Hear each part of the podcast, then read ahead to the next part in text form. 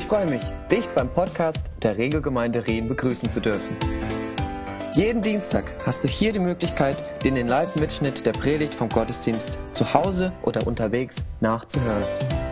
Auf unserer Website www.regelgemeinde.ch findest du die neuesten Informationen zur Regelgemeinde und auch eine PDF zu dieser Predigt mit der verwendeten Präsentation mit Bildern und Bibeltexten. Diese Woche redet unser Gemeindepastor Wolf Ranillis über das Thema Die Liebe singt. Viel Spaß beim Zuhören.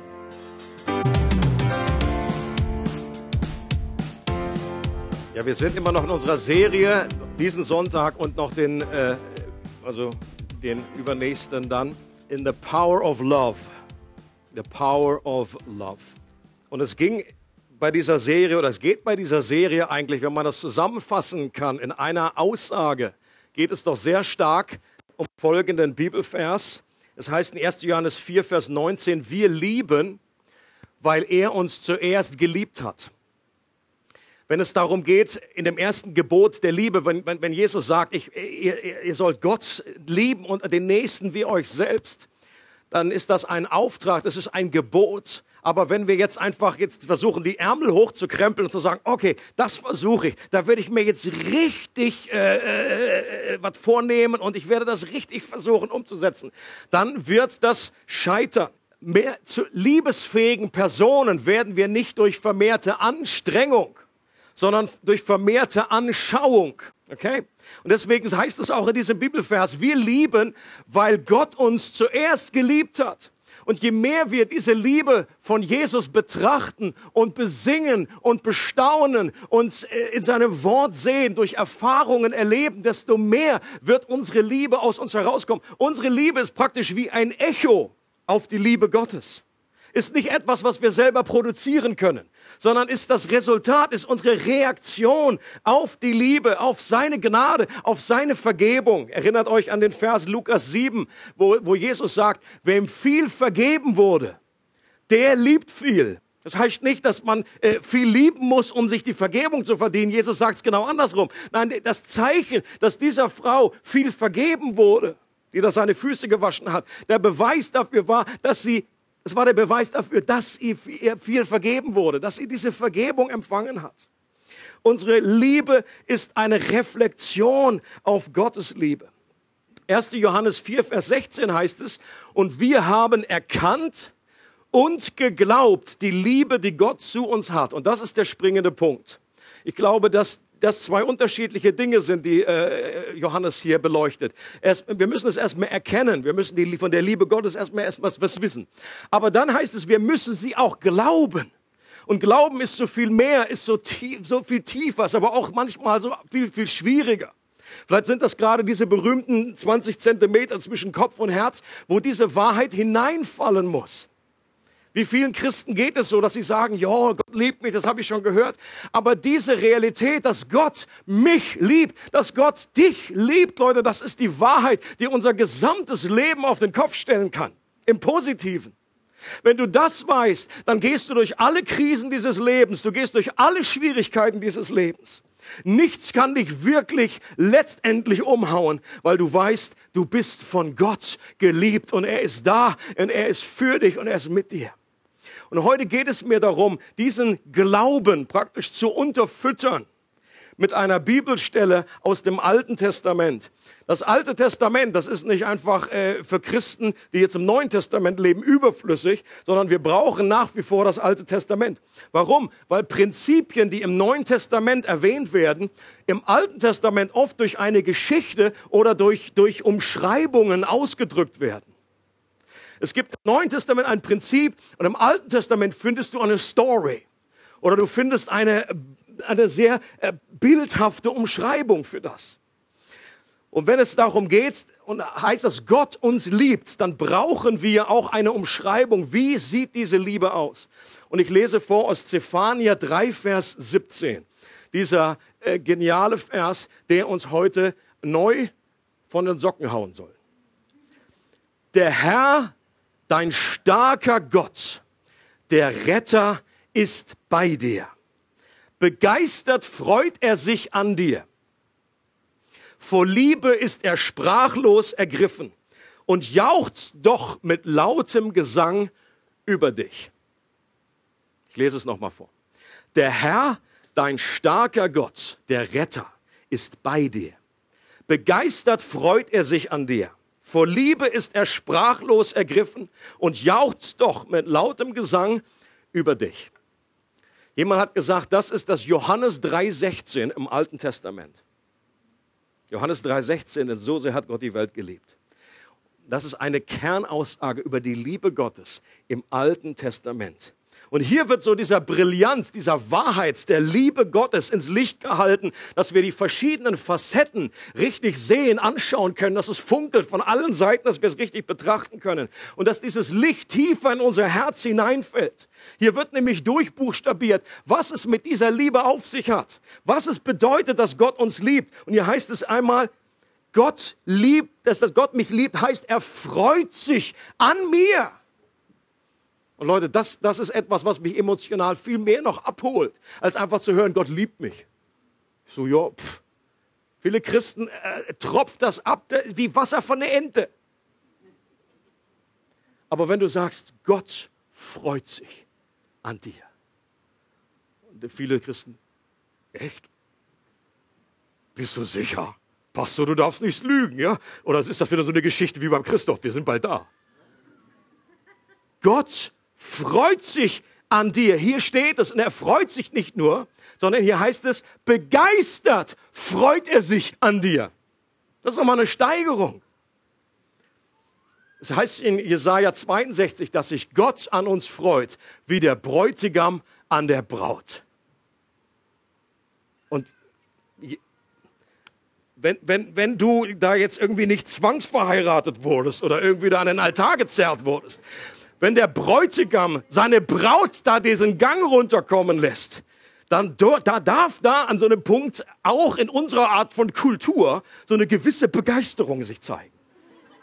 Da darf man auch anlachen, lächeln die Frau und darf da einmal so einen kleinen Hüpfer, natürlich nur so nach innen. Und sich einfach fragen so oder innerlich, yes! She's mine! Darfst auf und ab hüpfen und dann spätestens hinterher, wenn du dann einfach rausgehst unter dem freudigen Gesang, wenn dann eine Braut kommt und dann würdest du sagen, du, so ganz nüchtern, wollen wir es nur bei flach halten, ja, ich freue mich über dich. Schön, dass du kommen bist, so pünktlich. Hallo?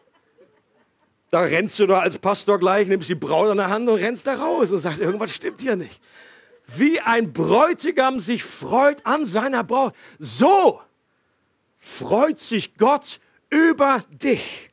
Dann geht es weiter. Was heißt es noch? Vor lauter Liebe ist er sprachlos ergriffen. Das ist auch interessant.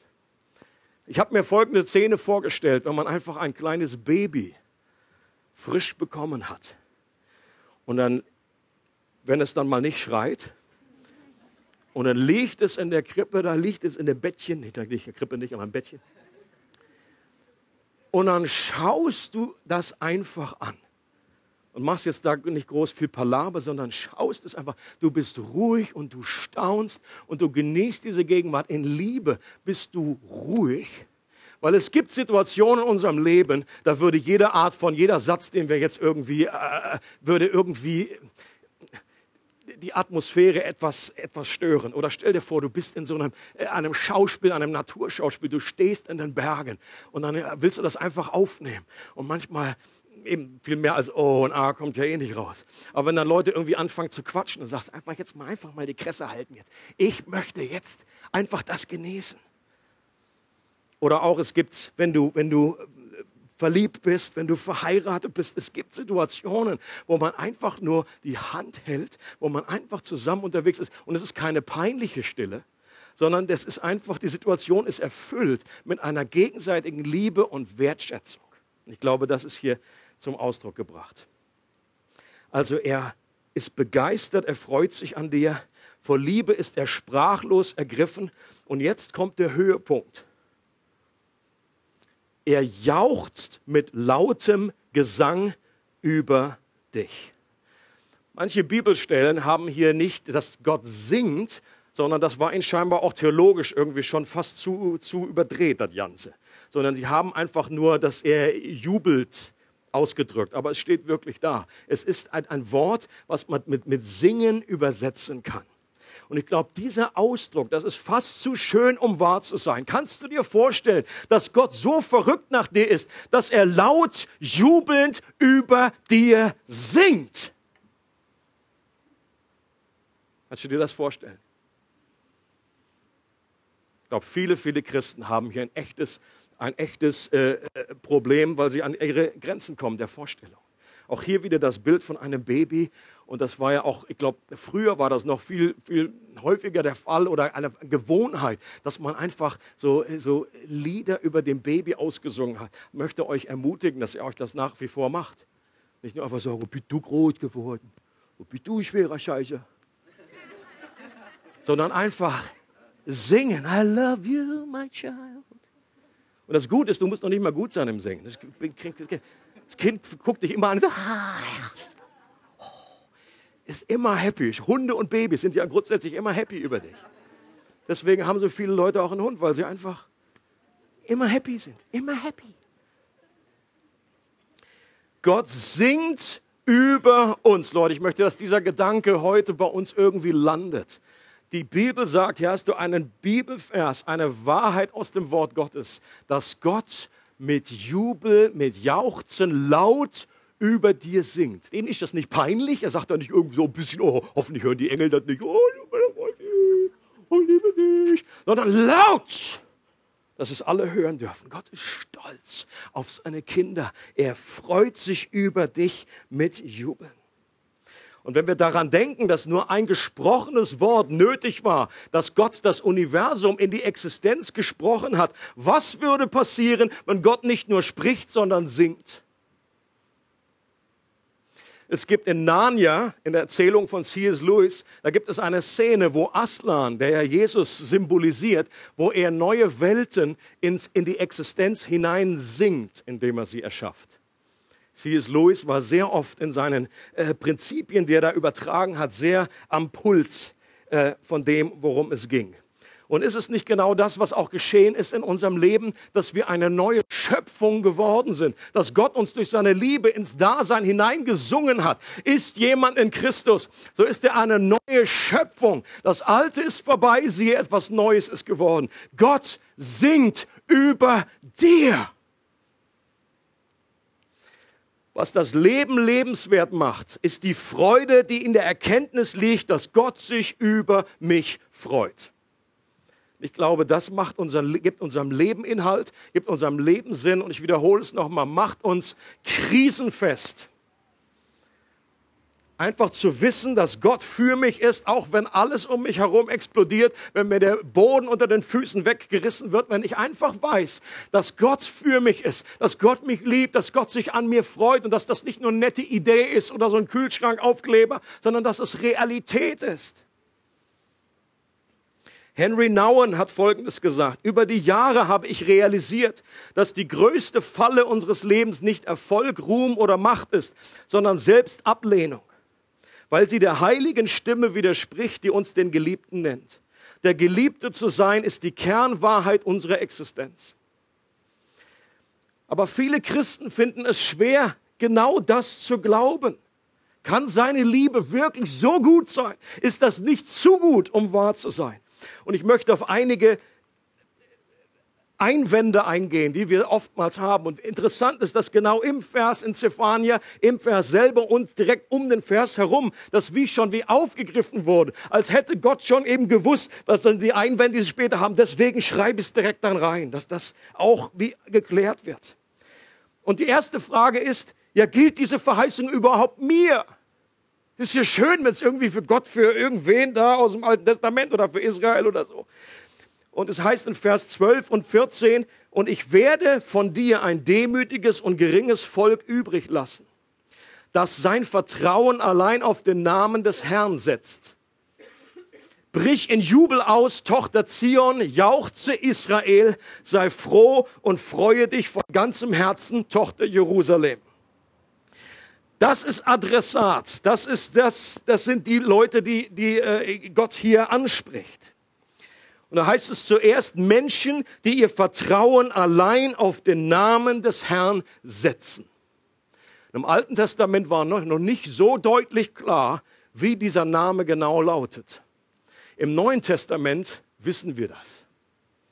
In Apostelgeschichte 4,12 heißt es, bei niemand anderen ist Rettung zu finden, sagt Petrus. Unter dem ganzen Himmel ist es uns Menschen kein anderer Name gegeben, durch den wir gerettet werden können. Und welcher ist dieser Name? Das ist jetzt hier so die Sonntagsschulfrage. Ja, klingt nach einem Eichhörnchen, aber ich glaube, es ist Herr Jesus. Genau, geht den Joke. Es ist Jesus Christus. Es ist der Name, in dem wir errettet werden. Wenn wir alleine auf diesen Namen vertrauen, dann gehören wir zu dieser Gruppe von Menschen, über die Gott singt. Und es geht noch weiter. In diesem anderen Vers heißt es, werden drei Begriffe erwähnt. Da heißt es Tochter Zion. Es heißt danach jauchze Israel, Begriff Nummer zwei. Und Jerusalem, also Zion, Israel und Jerusalem. Da könnten vielleicht ein, einige Christen sagen, okay, gut, da bin ich jetzt raus aus der Nummer. Das geht irgendwie offenbar nur an, an Juden oder an, an das Volk Israel damals. Doch ich habe zwei Bibelstellen zusammengefügt hier, um uns zu zeigen, dass wir mit drin sind in dieser Nummer. Wir sind, gehören mit zu diesem geistlichen Israel, zu dieser äh, Nachkommenschaft Abrahams, zu diesem Volk Gottes.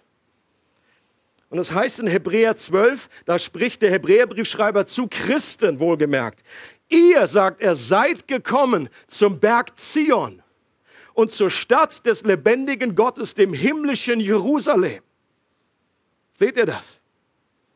Hebräerbriefschreiber sagt, ihr seid gekommen zu Zion. Ihr gehört zu Zion. Das ist dieser heilige Berg. Und ihr seid gekommen zum himmlischen Jerusalem. Geistlich gesehen gehört ihr dazu. Oder in Römer 2 heißt es, ein wahrer Jude ist der, der es im Innersten seines Wesens ist. Und die wahre Beschneidung ist die, die am Herzen geschieht. Jeder Christ, der an Jesus glaubt, ist aus biblischer Sicht ein wahrer Jude. Und du gehörst zu Gottes Volk. Da ist nicht mehr Jude noch Grieche, heißt es im Epheserbrief, sondern der eine neue Mensch in Christus. Und ich hoffe, dass diese Verse helfen, dass diese, dieser Einwand irgendwie beiseite geräumt wird. Ein anderer Einwand ist doch, wenn du wüsstest, wie viel Schuld ich in meinem Leben habe, wie oft ich sündige, wenn du wüsstest, was ich alles getan habe in der Vergangenheit, dann würdest du nicht sagen, dass Gott über meinem Leben singt. Oder wenn du wüsstest, wie die Scham mich im Griff hat. Ich habe vielleicht mitbekommen, dass Gott mir vergeben hat. Aber wisst ihr, es gibt einen Unterschied zwischen unserer Schuld, die vergeben ist, und der Scham, die immer noch da ist. Amen.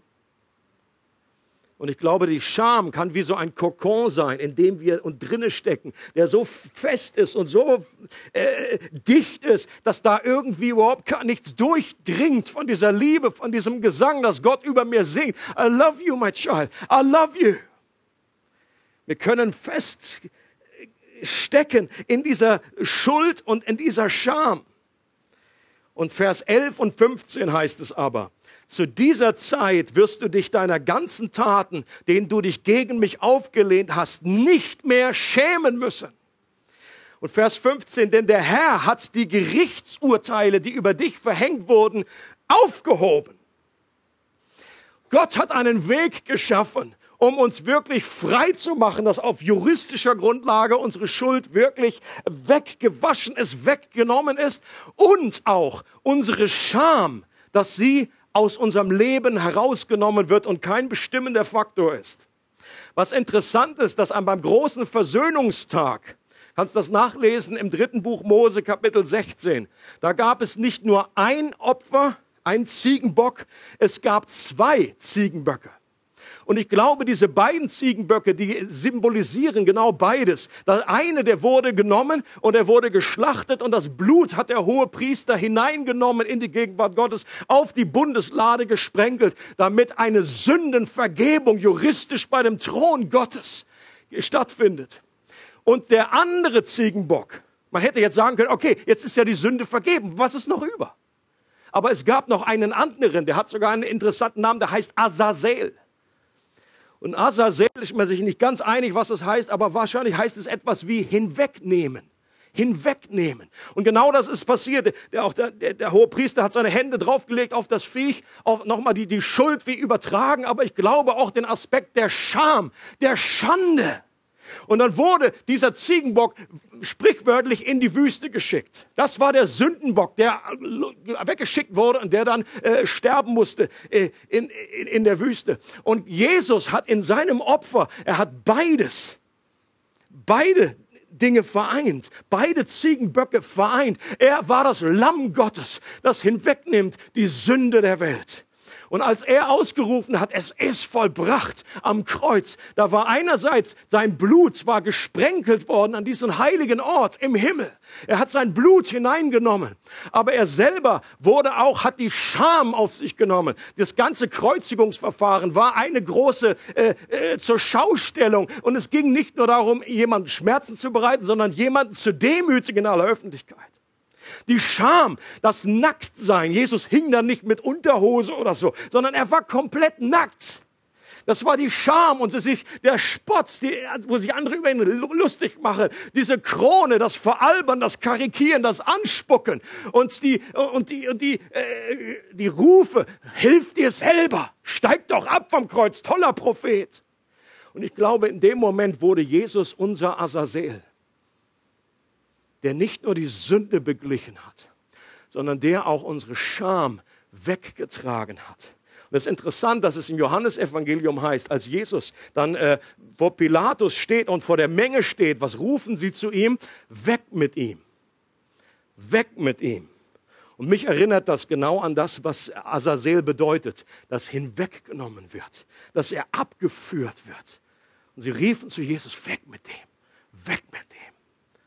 Und so bringt Gott uns eine Möglichkeit. Und er sagt uns hier, ich habe alles für alles gesorgt, damit du heraustreten kannst aus diesem Kokon, von aller Schuld reingewaschen bist und dass auch alle Scham und alle Schande aus deinem Leben weggenommen wird. Und Leute, Gott selber, der Vater, wollte es so. Er freut sich darüber. Manche Christen haben die Vorstellung, Jesus ist irgendwie auf meiner Seite, aber Gott ist der gerechte Richter. Und Jesus hat irgendwie einen Weg gefunden, wie er uns vorbeischummeln kann am Richter. Irgendwie so ein Notausgang, sagt dem Motto, oh, der guckt gerade nicht. Oh, ist er drin? Und Gott sagt jetzt, okay, jetzt bist du halt drin, come on. Habe ich halt nicht gesehen. So, Nein, Gott selber war es, der wollte, dass wir unsere Sünde äh, äh vergeben bekommen. Und so glaube ich auch, dass 1. Johannes 1, Vers 9 diese beiden Unterschiede zusammenbringt. Doch wenn wir unsere Sünden bekennen, erweist Gott sich als treu und gerecht. Er vergibt uns unsere Sünden und reinigt uns von allem Unrecht, das wir begangen haben. Seht ihr diese beiden Aspekte? Er vergibt uns und er reinigt uns. Ich glaube, dass beides hier ausgedrückt ist. Die, unsere Schuld und auch unsere Scham. Ein weiterer Einwand, den wir äh, haben können, ist, ich bin so umgeben von Feinden und Problemen. Wenn du wüsstest, was in meinem Leben gerade äh, los ist, äh, wie viele Menschen gegen mich sind, wie viele, äh, wie viele Prüfungen und Problems ich habe, dann würdest du nicht sagen, Gott singt über mir oder ich finde das gerade schwierig. Viele Christen, das ist, glaube ich, die größte Infragestellung der Liebe Gottes, wenn wir einfach schauen auf unsere Situation und denken, Leute, den Schmerz, den ich erlebe. Du erzählst mir hier was von einem Gott, der über mich singt, der so verliebt ist in mich, der so für mich ist. Aber das passt nicht zusammen mit meiner Situation, die ich gerade durchlebe. Und es gibt die unglaublich heftigsten äh, äh, Lebenssituationen, wo ich nicht sagen kann, du, kein Problem, ich weiß, wie es dir geht. Nein, weiß ich nicht. Weiß ich nicht. Ich habe ein bisschen Kopfschmerzen, habe ab und zu Zahnschmerzen. Ja, ich kann, Aber ich weiß eins, es steht trotzdem in seinem Wort, dass Gott für uns ist, dass Gott uns liebt und dass unsere Lebensumstände das nicht negieren. Oder dass die Bibel nicht sagt, wir sollen einfach, äh, nur wenn unser Leben einfach flutscht und wenn alles super läuft, nur dann ist es ein Beweis dafür, dass Gott uns liebt. Das ist nicht das, was die Bibel sagt. Und alles andere ist eine Verzerrung von dem wahren äh, Evangelium. Es heißt dort in äh, Versen 15, 17 und 19, denn der Herr hat deine Feinde beseitigt. Der Herr, dein starker Gott, der Retter, ist bei dir. Schau doch, in dieser Zeit werde ich gegen die vorgehen, die dich unterdrückt haben. Auch hier sind Verheißungen, Versprechungen Gottes, dass er sich darum kümmert, um unsere Situation. Entweder jetzt in diesem Leben oder eines Tages. Leute, wir dürfen den Himmel nicht aus den Augen verlieren. Ich habe Angst, wenn Betonungen zu stark den Himmel hier schon auf die Erde zerren. Ich bin ganz da, es gibt, es gibt äh, Fehler auf beide Seiten. Wenn der Himmel noch gar nicht kommen darf, das ist falsch. Der eine Seite des Deiches. Aber wenn es heißt, ah ja, wir können schon 99,99 Prozent des Himmels hier haben, dann kommen wir im Himmel an und sagen, what's the difference? Ich glaube nicht, dass es so laufen wird sondern wir werden begeistert sein. Wir werden äh, uns freuen über das, was wir, oh, kein Schrei, keine Krankheit, kein Tod, kein Leid, nichts mehr. Wir werden uns auf den Himmel freuen. Und ich möchte, dass wir diese Spannung zusammenhalten. Und entweder Gott verändert unsere Umstände oder er verändert unsere Herzen inmitten der Umstände. Eins von beiden wird Gott immer tun. Interessant ist, weiß nicht, ob dir mal aufgefallen ist, dass, in fast allen Gebeten, die Paulus für die Christen gebetet hat, ganz selten vorkommt, dass er für Umstände gebetet hat, dass sie sich verändern. Das heißt nicht, dass wir nicht dafür beten sollen, dass sich Umstände verändern. Das sage ich damit nicht. Du hast natürlich auch Beispiele äh, äh, im Neuen Testament. Für mich ist nur interessant die Priorität, dass Paulus in erster Linie darum betet, dass wir mehr Erkenntnis von der Liebe Gottes bekommen, dass uns die Augen geöffnet werden, dass wir erfüllt werden mit seiner Kraft aber hat nicht gebetet für jeden, oh, dass das und das und das sich alles verändert und dass der noch irgendwie hier ein Haus kriegt und der noch. Das, das war nicht seine erste Priorität, das, ist, das sage ich nur. Jesus sagt, in der Welt habt ihr Bedrängnisse aber seid getrost, ich habe die Welt überwunden. Und er sagt uns hiermit, er, als, als Christ zu leben in der Nachfolge, das ist nicht so ein easy ride und irgendwie so eine Wellness-Geschichte, sondern wir haben Bedrängnisse. Das hat er uns vorhergesagt. Wir leben in einem Kampf. Solange wir hier auf der Erde leben, ist immer noch Auseinandersetzung zwischen Licht und Finsternis. Dies ist aber der Sieg, der die Welt überwunden hat, sagt Johannes. Euer Glaube, indem wir seinen Sieg und unser Leben dort in diesen Sieg mit hineinnehmen lassen. Und viele Christen sagen, wenn Gott mich so sehr liebt, warum erlebe ich dann so viel Schwierigkeiten und Schmerz in meinem Leben? Hast du auch schon mal gefragt? Ich, ich schon. Interessant ist, dass die Bibel eigentlich eher die andere Seite beleuchtet oder sagt, die Tatsache, dass wir Schmerzen und Schwierigkeiten erleben, ist der Beweis dafür, dass wir geliebt sind, dass wir Söhne und Töchter sind. Hebräer 12, lies mal durch. Wenn wir keine Züchtigung, keine Prüfung erleben in unserem Leben, dann wäre das der Hinweis, dass wir gar keine Söhne sind. Seht ihr den Unterschied? Die Tatsache, dass wir in Difficulties, in, in, Prüfungen hineinkommen. Deswegen sagt Jakobus auch am Anfang eine etwas sehr merkwürdig klingende Aussage. Wenn ihr in mancherlei Prüfungen kommt, dann freut euch darüber. Sagt Jakobus, was die Pfanne heißt, was du so lange auf die Knie oder was? Was ist denn das für eine Aussage? Das kann man nur verstehen, wenn man weiß, dass Gott alle Dinge zu unserem Guten mitwirken lässt. Das ist eine Verheißung, die so kostbar ist. Vielleicht nicht der allerbeste, allererste Vers, wenn jemand kommt und sein Herz ausschüttet und sagt, ich bin in der Katastrophe meines Lebens. Wäre vielleicht nicht der allererste Vers, den man sagt, weißt du was? Alle Dinge müssen dir zum Guten dienen. Ne? Komm, machen wir ein Bierchen auf. Ne? Freuen uns darüber. Das ist wahr, aber es ist nicht unbedingt immer weise. Right? Und trotzdem, glaube ich, kann dieselbe Person vielleicht schon in diesem Leben nach ein paar Jahren zurückblicken und sagen, Gott ist amazing. Alle Dinge, auch das, musste zu meinem Besten mit wirken und dienen. Gott hat die Fähigkeit, alles, auch unsere Fehler, unsere Sünden, alles in unserem Leben, wenn du ihn liebst, das ist die Voraussetzung, wenn du sein Kind bist, wenn du dein Vertrauen gelegt hast in diesen einen Namen, dann wird alles in deinem Leben dazu führen, dass Gott etwas Wunderbares daraus macht. Und das gibt eine unwahrscheinliche Hoffnung. Römer 8, greift dasselbe auf und sagt, und doch in all dem tragen wir einen überwältigenden äh, Sieg davon durch den, der uns so sehr geliebt hat. Ja, ich bin überzeugt, dass weder Tod noch Leben, weder Engel noch unsichtbare Mächte, weder Gegenwärtiges noch Zukünftiges, noch gottfeindliche Kräfte, weder Hohes noch Tiefes, noch sonst irgendetwas in der ganzen Schöpfung uns je von der Liebe Gottes trennen kann, die uns geschenkt ist in Christus Jesus, unserem Herrn.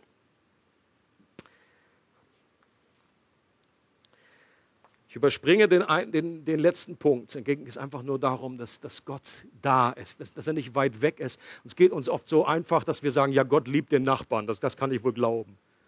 Bei dem anderen Nachbarn glaube ich es nicht. Den kenne ich ein bisschen besser. Aber meistens geht es uns so. Wir, wir können an der Liebe Gottes zweifeln, wir nicht, wenn es um andere geht. Aber bei uns selber, da denken wir so, oh Gott, was Gott liebt, ja, oh, ja aber singt er wirklich über mich, über mir? Woran erkennen wir, dass wir Gottes Liebe verstanden haben? Und der letzte Punkt ist, was ist unsere Reaktion darauf? Was ist unsere Reaktion darauf? Und ich möchte mal diesen Vers, den wir am Anfang hatten, wir lieben, weil er uns zuerst geliebt hat, umformulieren und sagen, wir singen, weil er zuerst über uns gesungen hat. Da heißt es, brich in Jubel aus, Tochter Zion. Jauchze Israel. Sei froh und freue dich von ganzem Herzen, Tochter Jerusalem. Okay? Das kannst du auf dich anwenden. Gott meint dich persönlich. Nicht nur irgendein Volk, nicht nur irgendjemand, sondern er sagt, brich in Jubel aus, Tochter Hannah. Jauchze Daniel. Sei froh und freue dich von ganzem Herzen, Tochter Susi. Und hier ist ein Geheimnis, dass ich glaube, wenn wir, wie die Bibel sagt, im Ebenbild Gottes geschaffen wurden, dann lieben, liegt etwas in uns, was Musik liebt, was es liebt zu singen, das zu artikulieren, nicht nur in Worten, sondern in Musik. Okay? Warum? Weil es in Gott selber verankert ist, weil die Bibel voll von Musik ist, weil Musik von Gott geschaffen wurde, weil Gott ein Gott ist, der über uns singt mit Freuden. Er singt und wenn du selber Probleme hast, in Worship irgendwie vielleicht nicht so richtig reinzukommen, dann werden dir nicht irgendwelche moralischen Appelle helfen. Sag mal, das reiß dich mal zusammen, jetzt mach mal die Arme hoch. Höher! Tanz! Das wird dir nicht helfen. Aber wenn du einen Blick, wenn der Geist Gottes dir einen Blick gibt oder dich vielleicht hören lässt, wie Gottes Lied über deinem Leben klingt, wenn er über dir singt mit einer Freude und einer Hingabe und dass Gott nicht irgendwie derjenige ist, genau wie in dem Gleichnis vom verlorenen Sohn oder dem wartenden Vater, da ist doch der Punkt gerade, dass der Vater, der war ein alter, ehrwürdiger, respektierter Mann. Und was macht der? Der packt seinen Rock da hoch und rennt als gäbe es kein Morgen. Und das haben Männer damals in dieser Position nicht getan. Seine Würde, sein Respekt. Und der Vater sagt, ist mir sowas von egal. Ich liebe meinen Sohn. Und das ist ein Bild. Jesus sagt das, um, um, um über Gott, den Vater zu reden. Es ist ein Bild, wie Gott über unserem Leben singt und wie er rennt, wie er sagt, mein Respekt und meine Würde. Das stelle ich jetzt wie hinten an. Mir geht es darum, meine Liebe zum Ausdruck zu bringen. Und ich glaube, wenn du das erlebst, wenn du das siehst, dann wird es dir helfen, selber frei zu sein. Der Teufel möchte, dass wir stumm sind in der Anbetung. Dass wir vielleicht da einfach so ein bisschen sitzen oder, ja, sondern Gott möchte dich ermutigen, seine Liebe zum Ausdruck zu bringen, zu singen. Und wenn du sagst, was sollen der Nachbar denken, denk doch dran, was Gott darüber denkt. Er freut sich darüber. Wenn du zu ihm singst und wenn du ein Echo, wir singen, weil er zuerst über unserem Leben gesungen hat. Das ist Musik, ist, ist in unserer DNA als Menschen verankert. Stell dir mal einen Fußballplatz vor ohne Gesang. Das ist, dann wird halt dein Ticket hinterher zurück. Da stimmt was nicht an der Stimmung. Ich weiß nicht, was die bei Basel hier singen. Ich kenne nur noch die, die, die äh, Chorusse da irgendwie. Äh, Werder Bremen, lebenslang grün-weiß. Ja, weiß Bescheid. Die machen, das muss denen keiner sagen, wenn du Fußballfan wirst, dann wird gesungen. Sondern die machen das von alleine. Oder auch in, wenn du im Pub bist, auch im Pub, da gibt es Lieder, da wird einer geht noch, einer geht noch rein. Oder berühmtes Lied in, in, Deutschland. Lebt denn der alte Holzmichel noch? Holzmichel noch? Holzmichel noch? Lebt denn der alte Holzmichel noch? Holzmichel noch? Und dann alle, ja, er lebt noch, er lebt noch, er lebt noch, ja, er lebt. Ich habe keine Ahnung, worum es da geht. Ich wollte das Lied schon mal umdichten, an, an Ostern singen. Ja, er lebt noch. Mein Punkt ist einfach der, alle Welt singt. Und wenn wir einen Gott kennen, und wir das Evangelium, die frohe Botschaft kennen, wenn wir wissen, was uns vergeben ist, dass der, der, der, der, der, der Schöpfer des Universums unser Vater ist, der uns liebt, der mit Freuden über uns singt, der sich freut über uns wie ein Bräutigam über seine Braut, dann singen wir zurück. Wir singen ihm zu. Und es ist uns völlig egal, was der Nachbar denkt. Es ist egal, ob meine Würde, ob das jetzt anständig, respektvoll ist, wie David. David ist das beste Beispiel. Ich sag, ich, ich, er sagt zu seiner äh, Frau, zu Michael, mein lieber Hausdrache, sagt er zu ihr. Mein lieber Hausdrache. Weil sie ihm gesagt hat, der König hat sich ja heute super angestellt.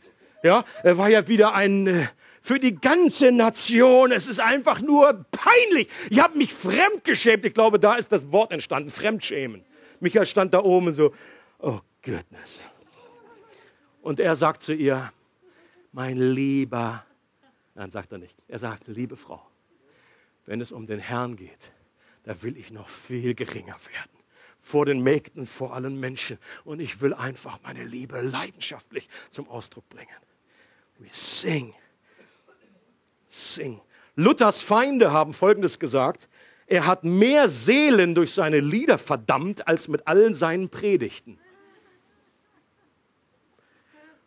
Und Luther hat selber gesagt, ich kann nichts anfangen mit einem Griesgram, der Musik verachtet, weil es eine Gabe Gottes ist. Musik treibt den Teufel fort und macht Menschen fröhlich. Dadurch vergessen sie allen Zorn, Unkeuschheit, Arroganz und ähnliches. Neben der Theologie gebe ich Musik den höchsten Rang und die größte Ehre.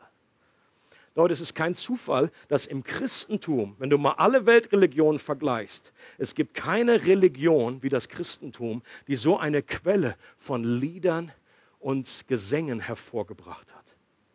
Das findest du nirgendwo anders. Ich glaube, es hat damit zu tun, einerseits ist Teil unserer Genetik, aber außerdem erzählt die Bibel von einem leidenschaftlichen Gott. Nicht von einem stoischen Gott, der da irgendwie sagt, ja, okay, pff, oh, ich nehme euch mit rein, komm. Nein, der leidenschaftlich und über uns sogar singt. Seine Gegenwart tröstet mich, seine Kraft gibt mir Gewissheit, aber seine Leidenschaft überwältigt mich. Vater, so bitten wir dich, Herr, dass du dieses Lied des Himmels, dass wir das neu hören, dass du uns befähigst, dass du uns die geistlichen Ohren öffnest, dass du uns die Augen des Herzens öffnest Gott, und mitten in Schwierigkeiten, mitten in unseren Challenges, mitten in unseren Herausforderungen, wenn wir nur diese eine Wahrheit wissen, dass Gott über mir singt, mit Jubel, laut, dass er begeisternd sich über mich freut und dass er nachts, wenn ich schlafe, einfach still äh, mich meine Gegenwart genießt und sagt, that's my child, das ist mein Sohn, das ist meine Tochter. Gott, ich bete, dass diese Wahrheit unsere Herzen wirklich umkrempelt dass sie Licht hineinbringt in unsere Dunkelheit, dass sie uns freisetzt von, allen, von aller Scham, von aller Schande, von, allen, äh, von aller Schuld, die wir noch mit uns rumschleppen, von allem Unglauben. Danke, Jesus, dass du für uns bist. Und alle sagen,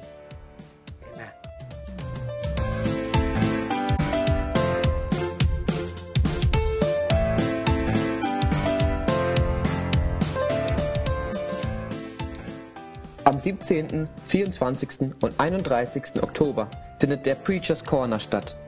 Bei dem Preachers Corner geht es darum, eine Plattform anzubieten, um Gaben im Bereich der Verkündigung und Lehren zu entdecken und zu fördern, sowie grundlegende Schulung anzubieten für Predigten, Inputs, Themen etc. An drei Samstagvormittagen werden wir in einer Art Workshop mit einem kleinen Frühstück starten, grundlegendes Handwerkszeugs erlernen und das Predigen auch praktisch einüben.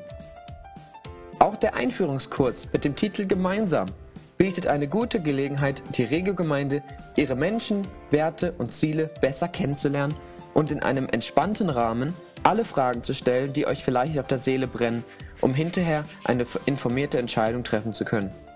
Der nächste Kurs findet am Freitag, 25. und Samstag, 26. September statt. Wenn der Preachers Corner oder der Einführungskurs dein Interesse weckt, dann trag dich doch einfach in der Regelgemeinde in eines der Listen ein oder wende dich direkt an Wolfi. Weitere Infos findest du auch auf der Website www.regelgemeinde.ch.